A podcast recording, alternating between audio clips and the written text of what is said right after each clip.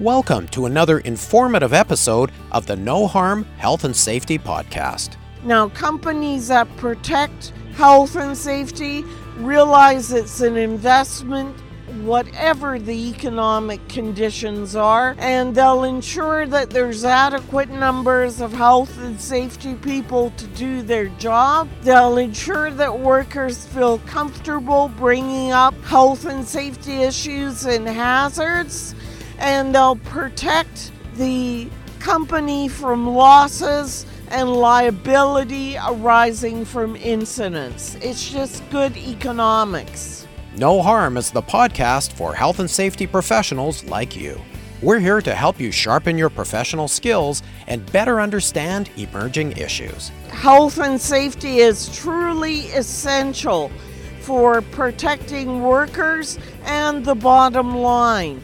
One accident can cost in both indirect and direct costs over a million dollars, which comes directly out of profit. Also, there is a moral issue in not injuring your workers. Sounds like a great topic. Let's get started.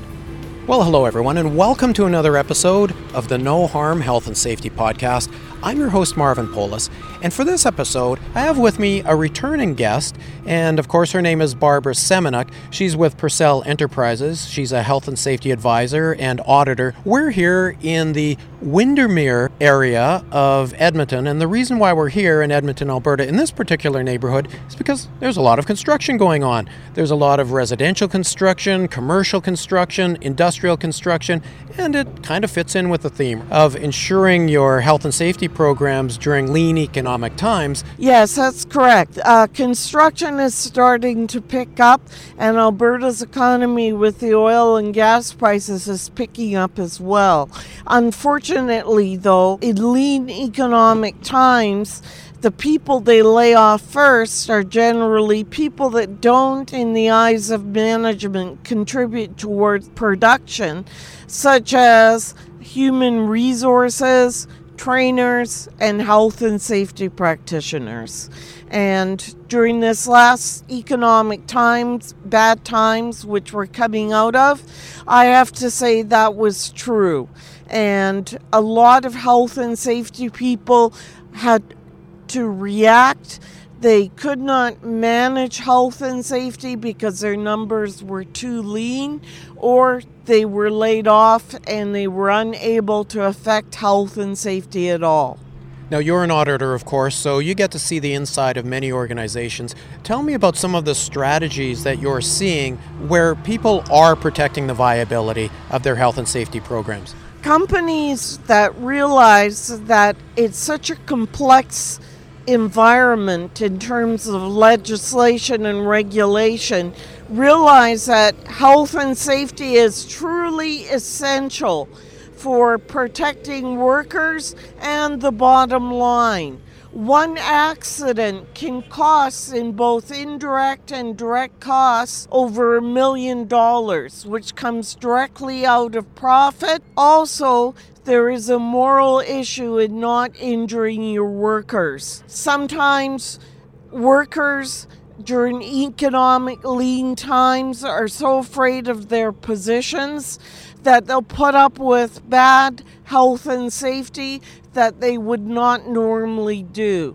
Now, companies that protect health and safety realize it's an investment whatever the economic conditions are, and they'll ensure that there's adequate numbers of health and safety people to do their job. They'll ensure that workers feel comfortable bringing up health and safety issues and hazards, and they'll protect the company from losses and liability arising from incidents. It's just good economics.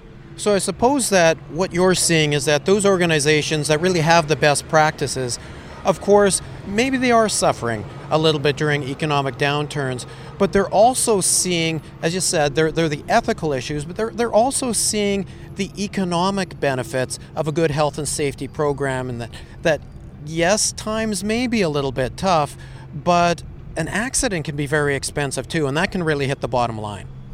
Very, very true. Accidents are hugely expensive.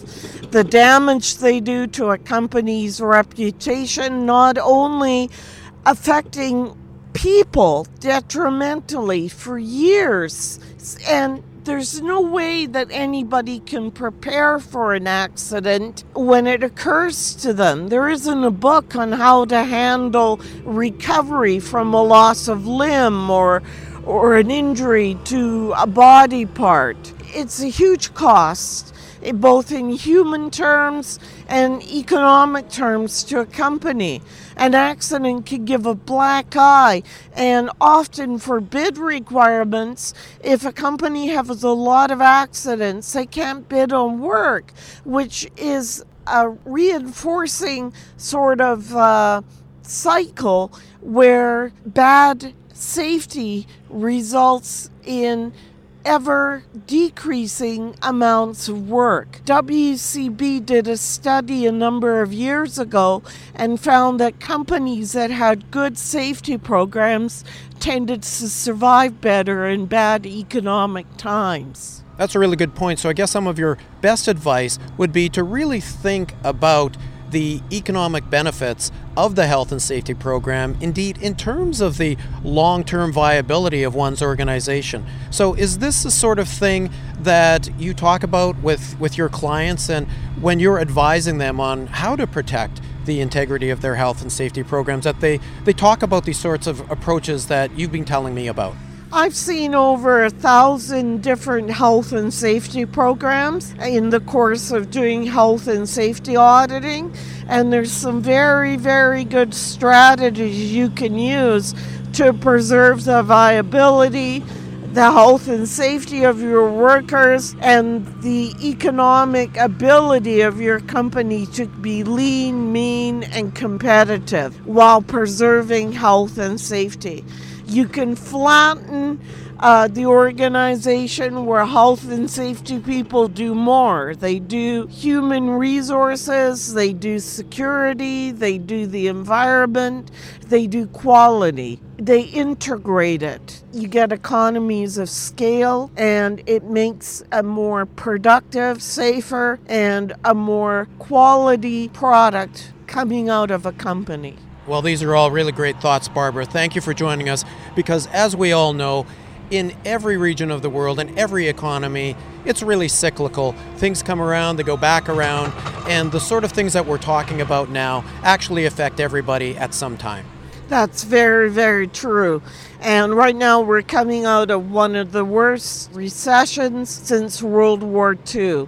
And I certainly hope that when we go into another recession, the learnings from this one on what not to do and what to do, what the smart companies are doing, so they'll be better prepared for better economic times, will be taken to heart. Great thoughts. Thanks again, Barbara Semenuk from Purcell Enterprises. Where can our listeners learn more about you? You can find uh, me on my website at www.purcellenterprises.ca. And we have a blog which has been going on for about six years.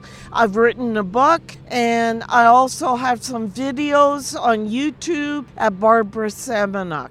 Well, thanks again, and I look forward to having you here on the No Harm podcast more times in the future. Thank you very much, Marvin. Always a pleasure. Thanks for tuning in to the No Harm Health and Safety Podcast. Be sure to join us next time by subscribing to us for free on Apple Podcasts, SoundCloud, or wherever you get your podcasts. While you're there, please leave a rating or review. It helps others find us. And hey, be sure to tell your friends and colleagues who can benefit from our podcast.